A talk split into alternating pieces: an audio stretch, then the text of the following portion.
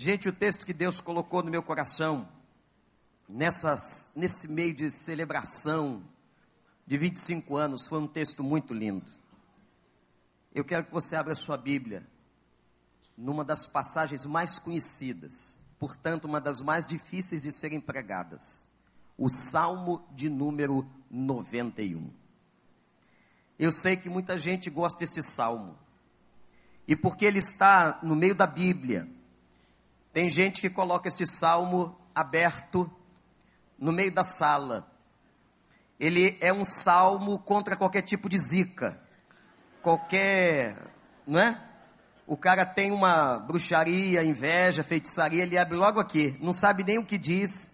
No outro dia eu fui visitar uma família, cheguei lá, tinha uma Bíblia imensa na sala. Onde estava aberta? No Salmo 91. Eu perguntei ao dono da casa, irmão, pode recitar este salmo, já que a Bíblia está aberta aqui o dia inteiro, todo dia. Ele disse, pastor, não sei um versículo de cor. Aí perguntei para a esposa, a senhora sabe? Ela disse, ah, pastor, eu sei tudo depois que eu leio, eu conheço, mas depois eu logo esqueço. E é por isso que ele fica aberto ali. Esse salmo é de uma profundidade. Eu quero que você acompanhe a leitura. Você que está na internet, em qualquer lugar.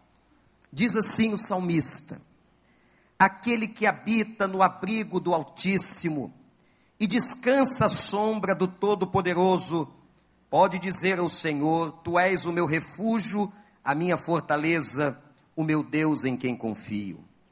Ele o livrará do laço do caçador e do veneno mortal. Ele cobrirá com as suas penas e sob as suas asas você entrará, encontrará refúgio. A fidelidade dele será o seu escudo protetor. Você não temerá o pavor da noite, nem a flecha que voa de dia, nem a peste que se move sorrateira nas trevas, nem a praga que devasta ao meio-dia. Mil poderão cair ao teu lado e dez mil à tua direita, mas nada o atingirá.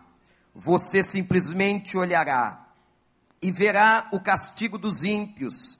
Se você fizer do Altíssimo o seu abrigo, do Senhor o seu refúgio, nenhum mal o atingirá, desgraça alguma chegará à sua tenda porque a seus anjos ele dará ordens a teu respeito, para que o protejam em todos os teus caminhos.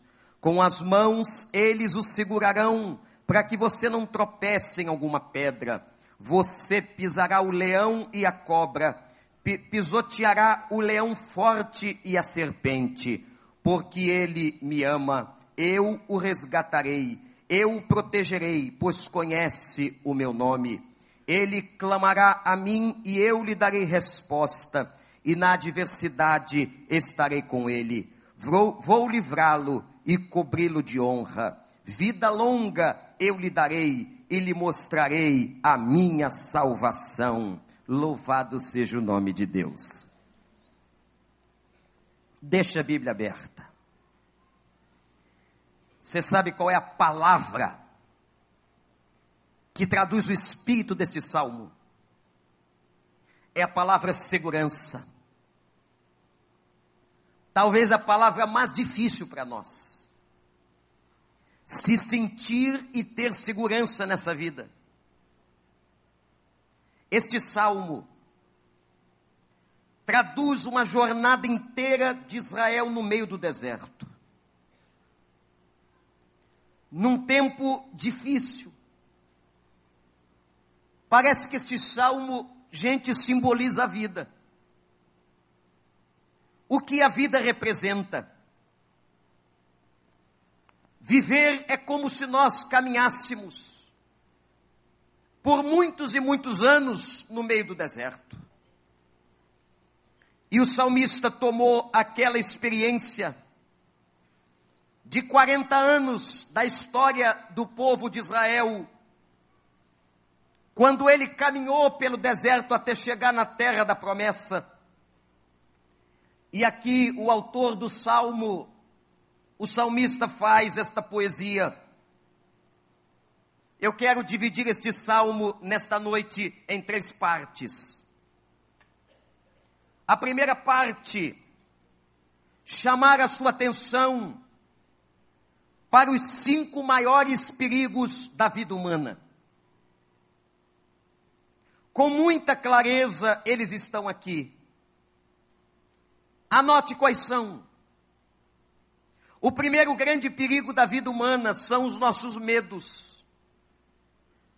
Muitas vezes reais e muitas vezes imaginários.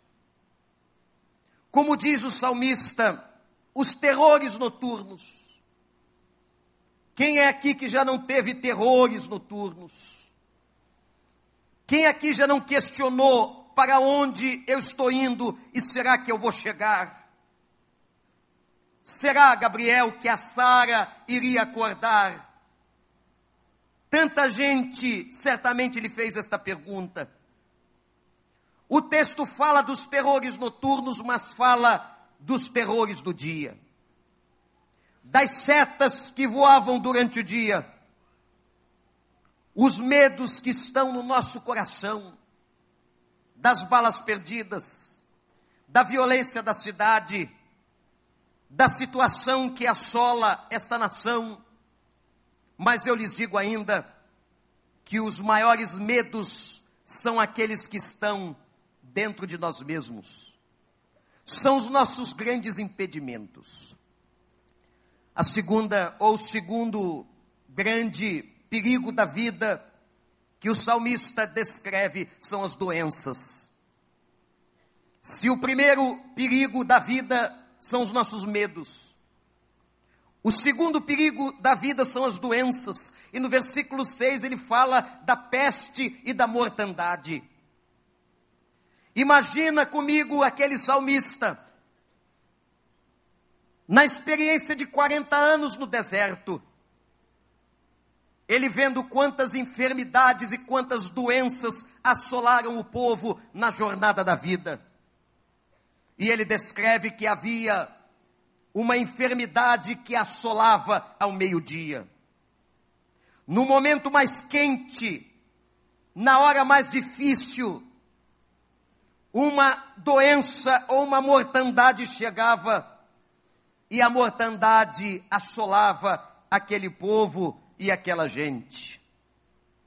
O salmista talvez estivesse se lembrando, irmãos e irmãs, dos doentes, dos enfermos que ele viu no deserto, das pessoas gemendo e sofrendo. O segundo grande perigo que ele cita da vida humana são as doenças. Mas ele fala do terceiro, o terceiro grande perigo da vida humana são as pessoas más, os homens maus. No versículo 8, o salmista diz assim: os ímpios, aqueles que não têm piedade no coração, os homens que andavam perturbando a jornada do povo.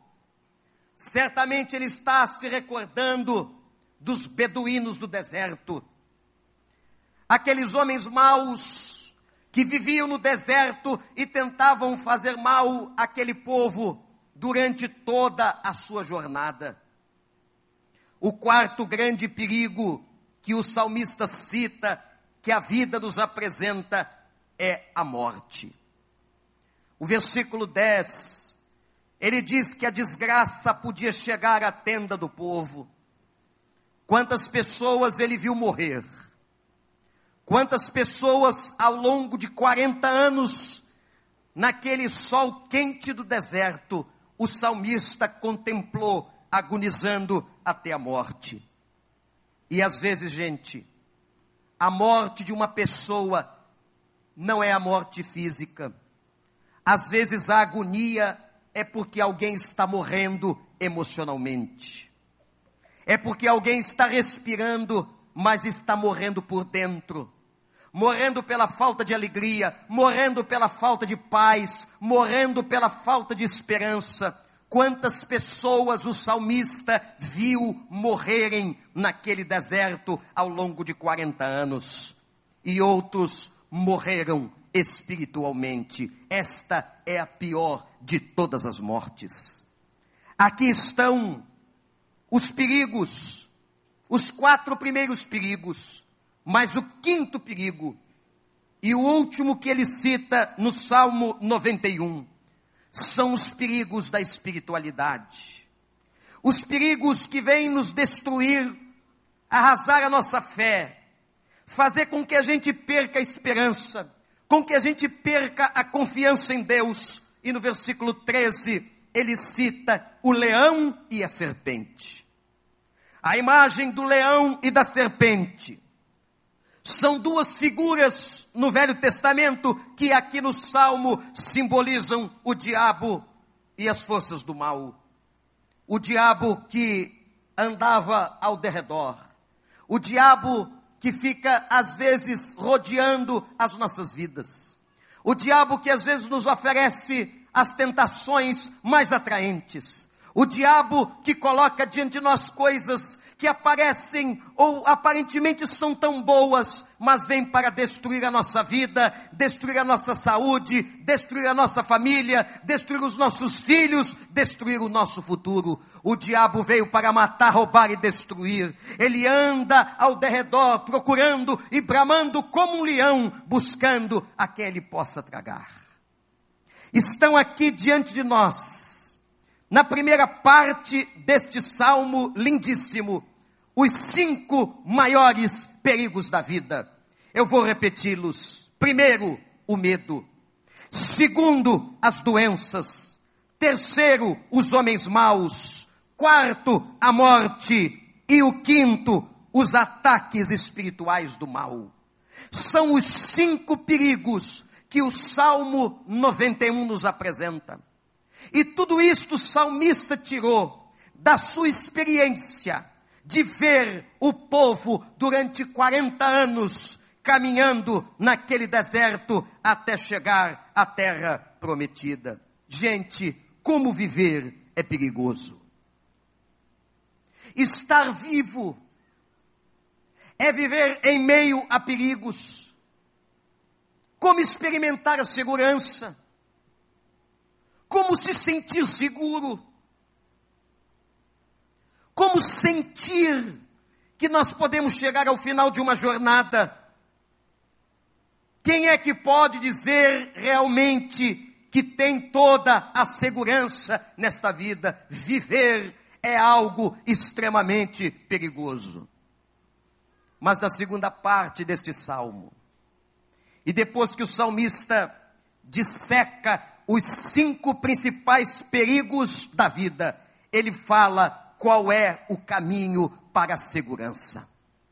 Olhe para mim, meu querido, meu irmão, minha irmã, meu prezado visitante, amigo, você que está na internet. O texto vai mostrar e com muita sabedoria o caminho para nos sentirmos seguros é conhecermos o grande general.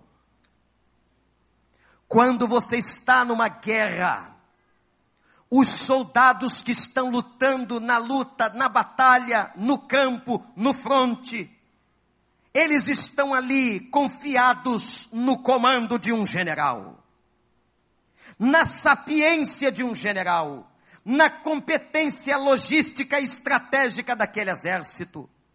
Eles sabem que há um comandante, eles sabem que há uma cabeça, eles sabem que há um ser inteligente, pensante, que está à frente do exército. Meus irmãos e irmãs, a única maneira de nós nos sentirmos seguros nesta vida é nós confiarmos no nosso general. Você concorda comigo?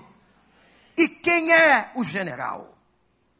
Quem é o general que ele apresenta? Ele dá quatro nomes para este mesmo general.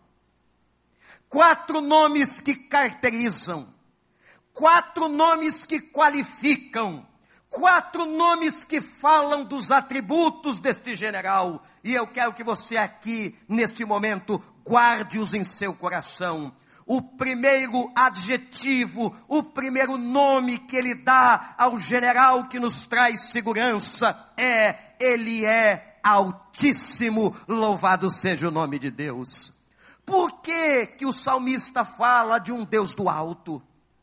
Porque os deuses daquela época, os deuses pagãos, os deuses do Egito, onde o povo estava, os deuses dos beduínos, os deuses dos povos que estavam ao redor do deserto, eram deuses que estavam ali, em imagem de escultura, feitos pelas mãos humanas, mas o salmista diz: o nosso Deus é altíssimo, o nosso Deus é de cima, o nosso Deus vem do alto, o nosso Deus é aquele que pode nos socorrer, porque nos olha estrategicamente e tem todo o poder.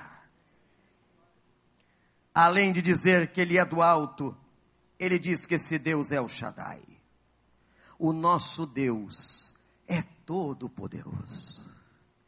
A palavra é o Shaddai, a palavra onipotência, o prefixo desta palavra já significa um poder total, o poder que atuou na vida desses irmãos que se batizaram hoje à noite, o poder que atuou na vida da Sara Froze, o poder que atua na sua vida, o poder que atuou na vida desta igreja há 25 anos, não é poder de homens, não é poder de pastores, não é poder de líderes, o poder que atua neste lugar é o poder do grande general Jesus Cristo de Nazaré. Este é o nosso comandante. E é por isso que nós podemos nos sentir seguros. E o salmista diz: o primeiro nome dele é Deus Altíssimo, o segundo nome dele é El Shaddai, o terceiro nome dele é Javé, Senhor. Ele é dono. O nosso Deus é dono.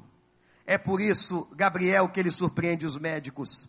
É por isso que, apesar de toda a onipotência médica, de achar que é capaz, mas chega um determinado momento, chega uma hora e muitas vezes eu já vi, e você já viu isso acontecer, em que o médico procura a família e diz assim: a medicina não pode fazer mais nada, nós já fizemos tudo o que podíamos fazer, os nossos recursos se esgotaram, apesar de toda a ciência, apesar de toda a tecnologia da área médica, apesar de toda a competência, o nosso poder parou, mas é nesta hora, quando o poder do homem para, que o poder do céu começa começa a agir no meio de nós. O Senhor é o Shaddai, o Senhor Todo-Poderoso. Saia daqui com esta certeza e com esta convicção. O general a quem proclamamos, o Cristo a quem nós amamos, tem todo o poder neste mundo e para ele nada, nada, nada é impossível.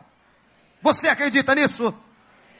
Então repete comigo: o nosso Deus é todo poderoso e para Ele nada é impossível. De novo, o nosso Deus é todo poderoso e para Ele nada é impossível. Aplauda o Senhor. Glorifique para Ele.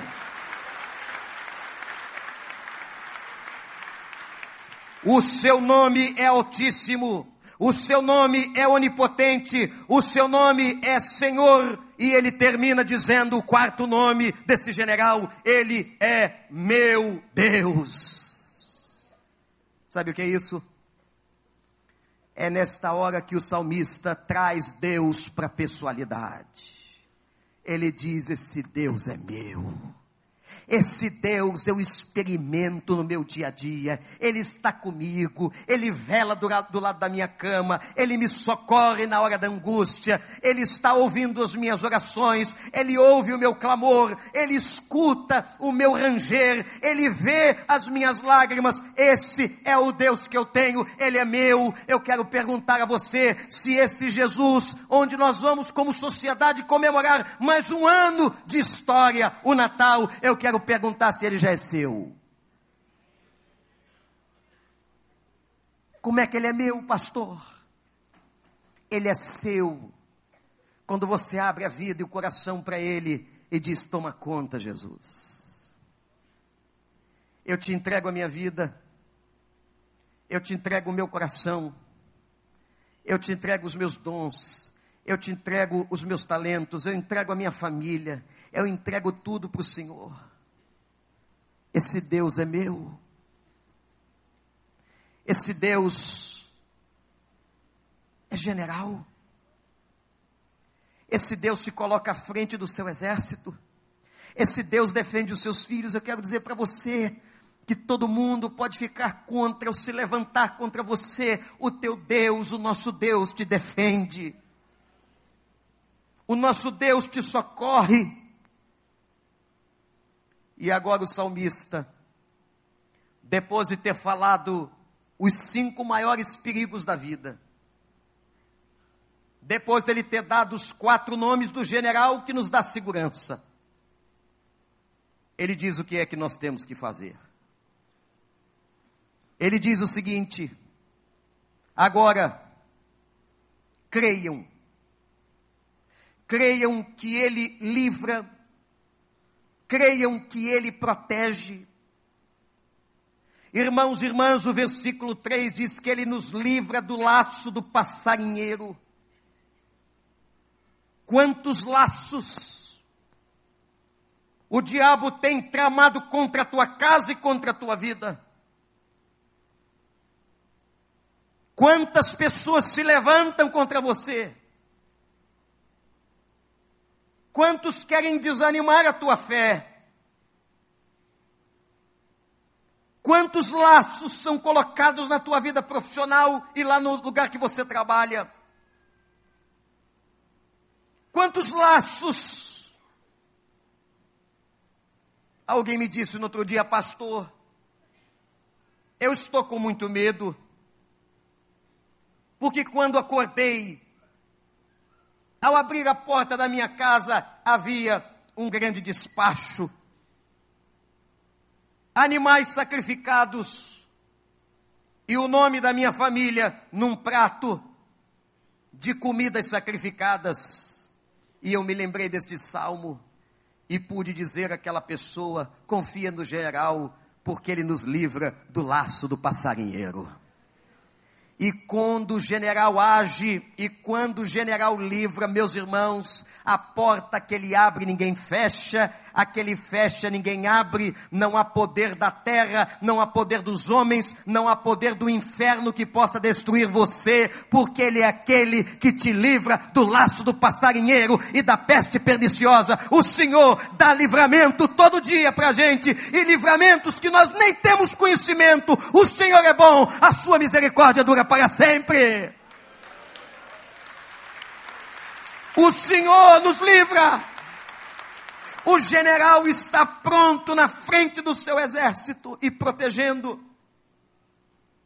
E que lindo quando no verso 4 o salmista diz assim: Ele nos cobre com as suas penas e debaixo das suas asas nós estamos seguros. Esse texto me faz lembrar um momento em que Jesus estava olhando Jerusalém e ele chora. E ele diz: Ah, Jerusalém, ah, Jerusalém,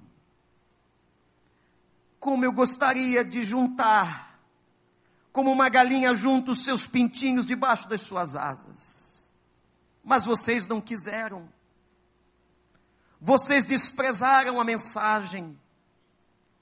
Meus irmãos, o grande desejo de Deus é ter os seus filhos debaixo das suas asas. Está saindo em toda a imprensa os 50 anos do assassinato do presidente John Kennedy nos Estados Unidos. Eu estava de novo assistindo aquele documentário daquele momento tão forte em 1963 que abalou o mundo no meio da Guerra Fria. Mas há uma cena que talvez foi uma das mais impactantes quando aquele homem do alto de um prédio aponta o seu rifle e atira contra o crânio do presidente dos Estados Unidos e uma câmera flagra o momento em que o crânio se explode. Uma mulher que estava com seu filhinho o joga no chão e deita com o corpo dela sobre ele. Quando eu vi aquela cena E esta mensagem estava sendo colocada no meu coração pelo Espírito. E disse: É isso que Jesus faz com a gente. Ele nos ama tanto, ele nos ama tanto, que na hora que você está no maior perigo, na hora da maior dificuldade, da maior luta, que você pensa que está só, que está abandonado, ele deita sobre você, as suas asas o cobrem, ele coloca você no teu no regaço dele e diz a você e ao teu coração: Eu cuido de você, eu sou o teu Deus, não temas, pois eu estou contigo. Louvado seja o nome do Senhor. É nesta hora que ele cuida de nós. Sabe o que nós temos que fazer, irmãos? diante desses cinco perigos que a vida nos apresenta, os medos, os homens maus, as doenças, a morte, sabe o que, nós temos que fazer? Nós precisamos confiar no nosso general. Nós precisamos estar com Ele. Nós precisamos crer que Ele nos cobre com as suas penas. E ele diz ainda no versículo de número 7: mil cairão ao teu lado e dez mil à tua direita, mas o que vai acontecer com você? Ele diz: tu não serás atingido. Mil cairá ao teu lado e dez mil à tua direita, mas tu não serás atingido. Porque no verso 11, gente, imagine a cena comigo agora ele diz que os mensageiros de Deus, os mensageiros do general, os anjos, saem em defesa dos seus. A Bíblia diz que anjos são mensageiros e são protetores, e ele dá ordem aos seus anjos, e eles estão acampados ao redor daqueles que os temem, aqueles que o temem e os livra de todo o mal. Eu quero dizer para você que nesta hora, além do Espírito Santo está no seu coração, se você crê, os anjos do Senhor estão acampados ao redor da tua vida para te livrar. Hebreus diz, e nós não vemos agora, meus olhos são humanos, os seus olhos são humanos, nós não podemos ver, mas a carta aos Hebreus declara que quando nós entramos na presença de Deus para cultuá-lo, assim diz a Bíblia, miríades e miríades, isto é, milhões e milhões de anjos estão adorando conosco no lugar da adoração. Eu quero dizer a você que além de Jesus estar aqui, há miríades e miríades de anjos neste lugar. Eu posso não ver, mas eu creio. Por isso que nós temos que pegar esse salmo. Irmãos, vamos para casa, hoje vamos celebrar. Saia daqui motivado em Cristo, não com uma motivação humana, não com uma motivação só da psicologia, mas a motivação espiritual, que o Senhor te motive, que você confie nesse general e saiba que Ele está cercando e guardando a tua vida. Quem é que gosta de cinema aqui? Pode levantar a mão que não é pecado não. Já foi, já excluiu muita gente da igreja, mas hoje não. Levanta a mão aí. Quem gosta? Pode levantar a mão. Ah, muito bem. Depois de você, que você tem filho, você passa um tempo sem ver filme mais sério. Aí eu passei a ver Era do Gelo. Um, dois, três, não sei quantos. Passei a ver Os Incríveis. Passei até a achar bonitinho aqueles bichinhos animados. E agora a moda é 3D.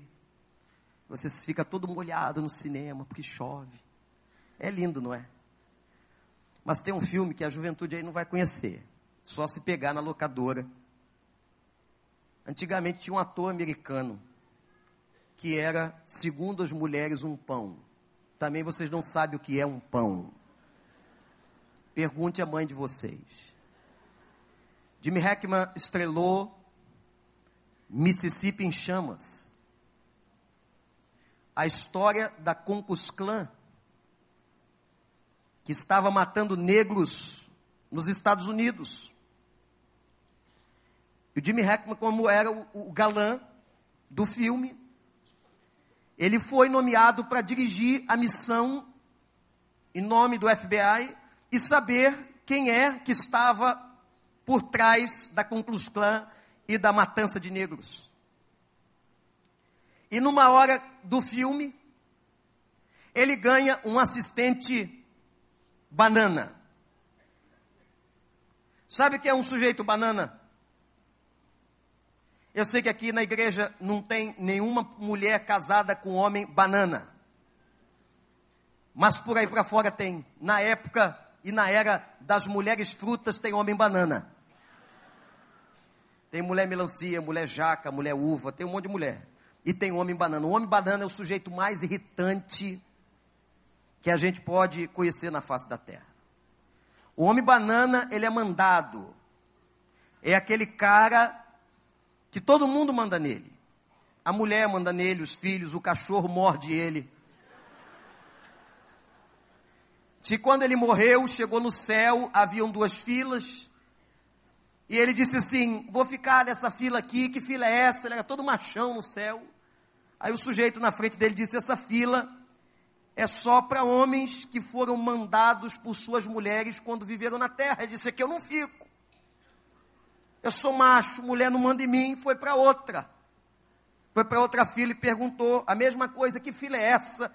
O cara disse: Não sei, minha mulher mandou ficar aqui, estou aqui até agora.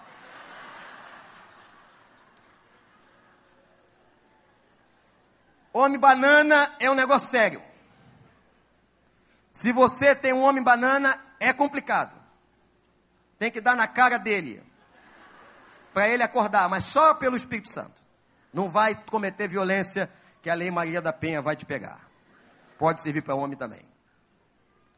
E aí o cara banana foi auxiliar o Jimmy e estava com medo. Já viu o policial com medo? Hein, doutora Marta? Estava todo com medo de ser morto, não sei o quê. E o Jimmy Hackman está falando com ele, cara, nós somos da polícia, nós temos que pegar os caras, nós temos que achar quem está comandando a Concus Clan aqui no Mississippi, e aquela coisa toda, o cara se irritou. Jimmy Hackman se irritou com aquele homem banana, e uma hora ele pegou ele pela gravata, e deu uma chave nele, colocou ele em cima do peito, ali do peitoril do carro, do capô do carro, e disse, você, presta atenção. O cara, o banana nessa hora regala o olho. Eu vou morrer. Presta atenção. Nós vamos pegar esses caras, porque eu tenho isso. Ele levanta o escudo do FBI e diz: Eu tenho toda a autoridade e a licença do meu país para cumprir esta lei.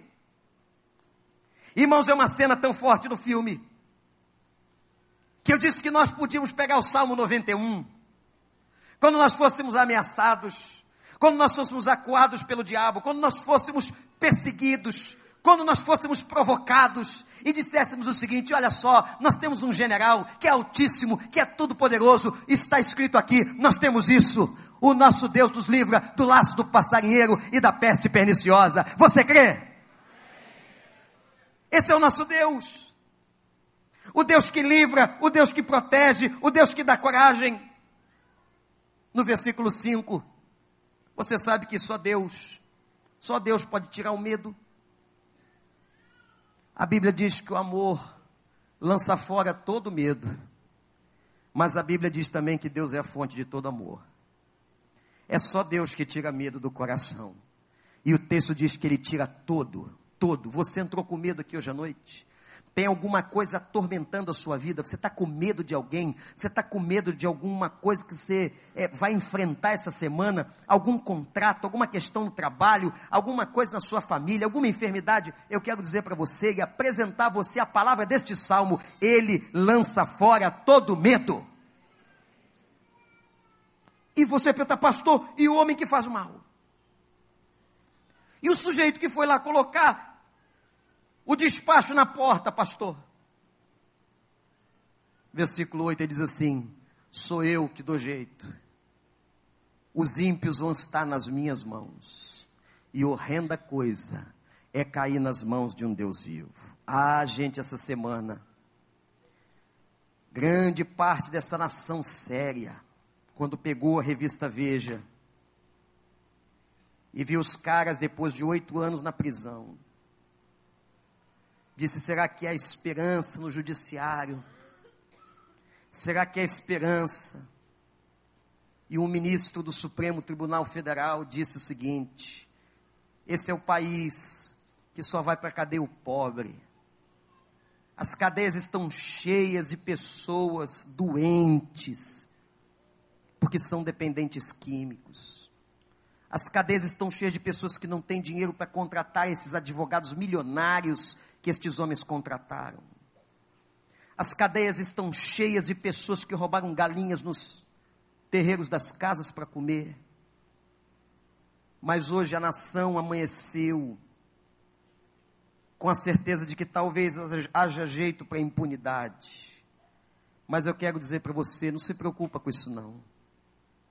Porque pode a justiça dos homens falhar, a justiça de Deus nunca falha. O Senhor vai dar jeito. O ímpio não é problema nosso, é Deus que vai cuidar dele. A ele nós falamos do evangelho e oramos por ele. Mas se ele vai aceitar o Senhor é um problema particular e pessoal, mas Deus não deixará impune cada impiedade. Deus não deixará impune aquele homem que vai e estupra uma criança de dois anos de idade. Deus não vai deixar impune aqueles que roubam o dinheiro do Estado para manter as suas mansões. Deus não vai manter impune aqueles que dormem nas camas de marfim. Enquanto não olham o sofrimento do necessitado ao seu lado. Deus não vai deixar impune aqueles que chegaram ao poder, autorizados por Ele, mas descumpriram a Sua palavra. Deus não vai deixar impune os maus. Deus não vai deixar impune. Não se preocupe. Não pense que Deus é injusto, porque haverá um tempo, haverá um tempo de ceifa. Ele separará o joio do trigo e a mão de Deus recairá sobre esta terra, porque o nosso Deus é amor, mas o nosso Deus é juízo. Os que fazem o mal serão castigados. O ruim não é cair na mão do Supremo. O ruim é cair nas mãos do Senhor. Ai daquele que cai nas mãos do Senhor. Olha para o versículo 10. No final, eu quero mostrar para você que ele diz que esse Deus, esse general interrompe o mal. Nenhum mal te sucederá e praga alguma chegará na tua tenda. Você acredita nisso? Então faz uma oração agora e pede, Senhor, que nenhuma praga chegue na minha casa, que nenhuma obra venha contra mim, que o teu espírito me proteja e que os teus anjos cerquem a minha vida e a vida da minha família. Nenhum mal te sucederá e praga alguma chegará à tua casa. E no versículo 13 ele diz: e pisarás o leão e a serpente. Lembram do leão e a serpente como imagem do diabo lá no Velho Testamento, no meio do deserto? Nós o pisaremos, mas não pisaremos com as nossas forças, pisaremos com as forças da cruz de Cristo, porque foi na cruz, e foi na cruz, e foi na cruz que ele aniquilou todo o poder do diabo. E quando ressurgiu dentre os mortos, e diz a palavra que ali estava efetivada toda a vitória sobre o mal. Meus irmãos, celebremos, porque o mal já não tem mais poder sobre nós, nós somos do general. No versículo 12 ele diz: Ele guarda, aos anjos ele dá ordem a teu respeito. É pessoal de novo, pastores. A teu respeito a teu respeito, é sobre você que Deus está falando, é sobre você que a Bíblia está falando, Ele dá ordem a teu respeito. Guarde o meu servo, anjo meu. Guarde a Maria, guarde o João, guarde o Paulo, guarde o Vander, guarde o Mateus, guarde, ele dá ordem ao teu respeito, você crê? Talvez você pergunte assim, pastor, Pastor, o que, que eu faço? O que, que eu faço para estar debaixo da tutela desse general? Duas coisas. E com isso eu vou encerrar. A primeira coisa que você faz, confessa. Olha para o versículo 2. Ele diz: Eu direi do Senhor, Ele é o meu Deus, o meu refúgio, a minha fortaleza e nele confiarei. Você pode fazer essa confissão hoje? Você pode fazer essa declaração hoje? Você pode dizer do Senhor, dizer de Deus, dizer de Jesus Cristo: Ele é o meu Deus, Ele é o meu refúgio, Ele é minha fortaleza, eu vou confiar nele. Quando Paulo está escrevendo sua carta aos Romanos, no capítulo 10, versículo 9, ele diz: Se você confessar com a sua boca que Jesus Cristo é Senhor e crer em teu coração que Deus o ressuscitou dos mortos, serás salvo. Confessa. A primeira coisa que nós temos que fazer é confessar. E a segunda é se esconder no esconderijo do Altíssimo. Aquele que mora no esconderijo do Altíssimo, à sombra do Todo-Poderoso, Onipotente, descansará. Corre para debaixo de Deus. Quem é que está protegendo você? Quem é que dá segurança para você? Olhe para mim, responde. É tua conta bancária que te dá segurança? São aqueles médicos especialistas que você tem que te dá segurança? É porque você tem uma casa boa que te dá segurança? É porque você tem os seus carros que te dá segurança? É porque você tem até uma boa família? É isso que te dá segurança? A única coisa que pode dar segurança nesse mundo louco é quando a gente vai para debaixo do esconderijo do Altíssimo. E o texto diz que é só ali que a gente descansa. A sombra, lá no deserto, gente, imagina isso comigo. A sombra do Onipotente, nós descansaremos. No meio daquele deserto, no sol de meio-dia que chegava a 60 graus,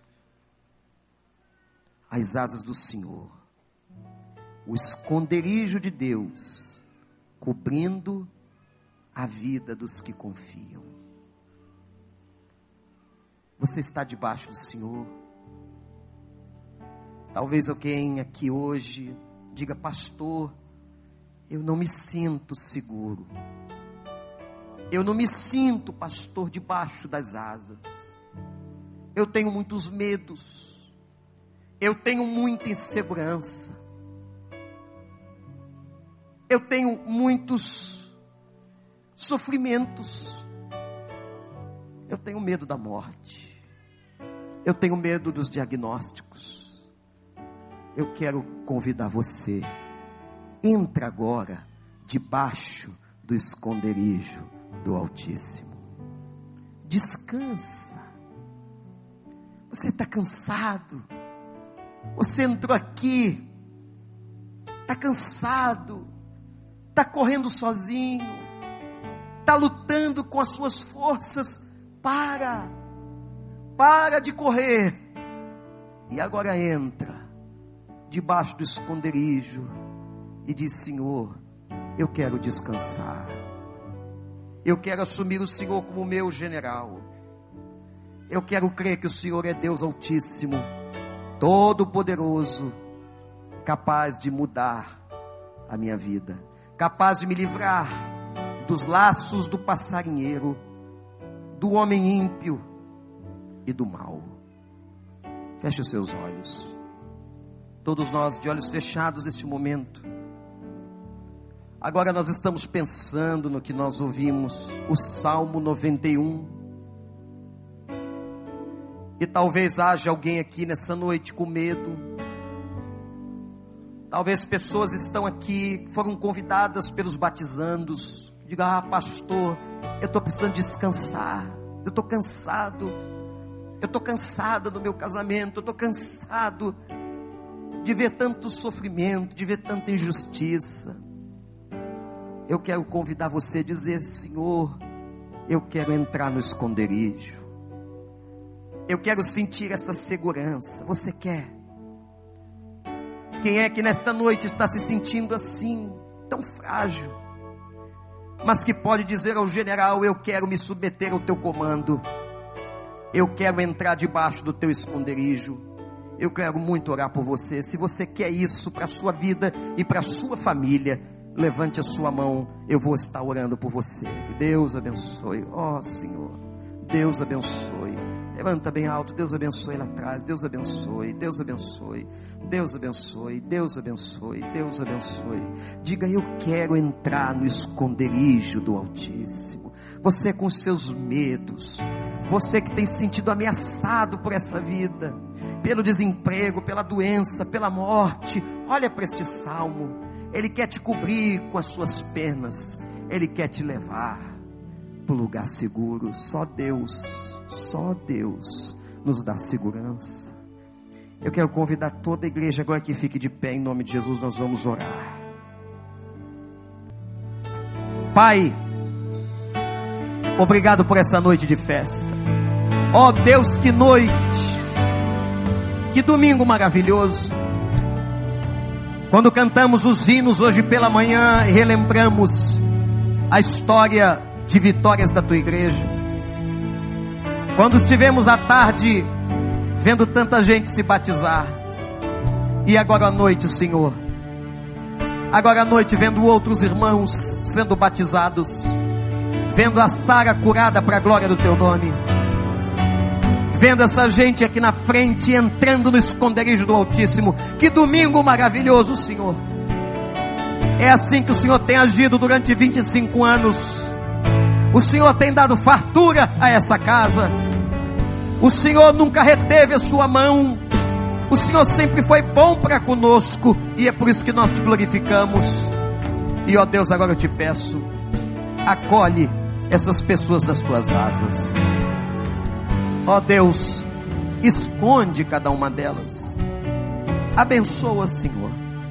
Perdoe os seus pecados, as suas fraquezas, e eu suplico, fortalece-as em nome de Jesus. Tira da vida dela todo o laço do passarinheiro, Senhor. Afasta dela a peste perniciosa, o mal que tenta rodear a sua família Ó Deus, e dá vitória. Pisa nesta hora a cabeça da serpente, Senhor. E que essa pessoa sinta alívio, que ela sinta o descanso, que ela sinta a tua paz, em nome de Jesus, e que ela viva para sempre nesse esconderijo. Nós te louvamos e te adoramos, em nome de Jesus. Amém. E todo o povo de Deus diz assim: Amém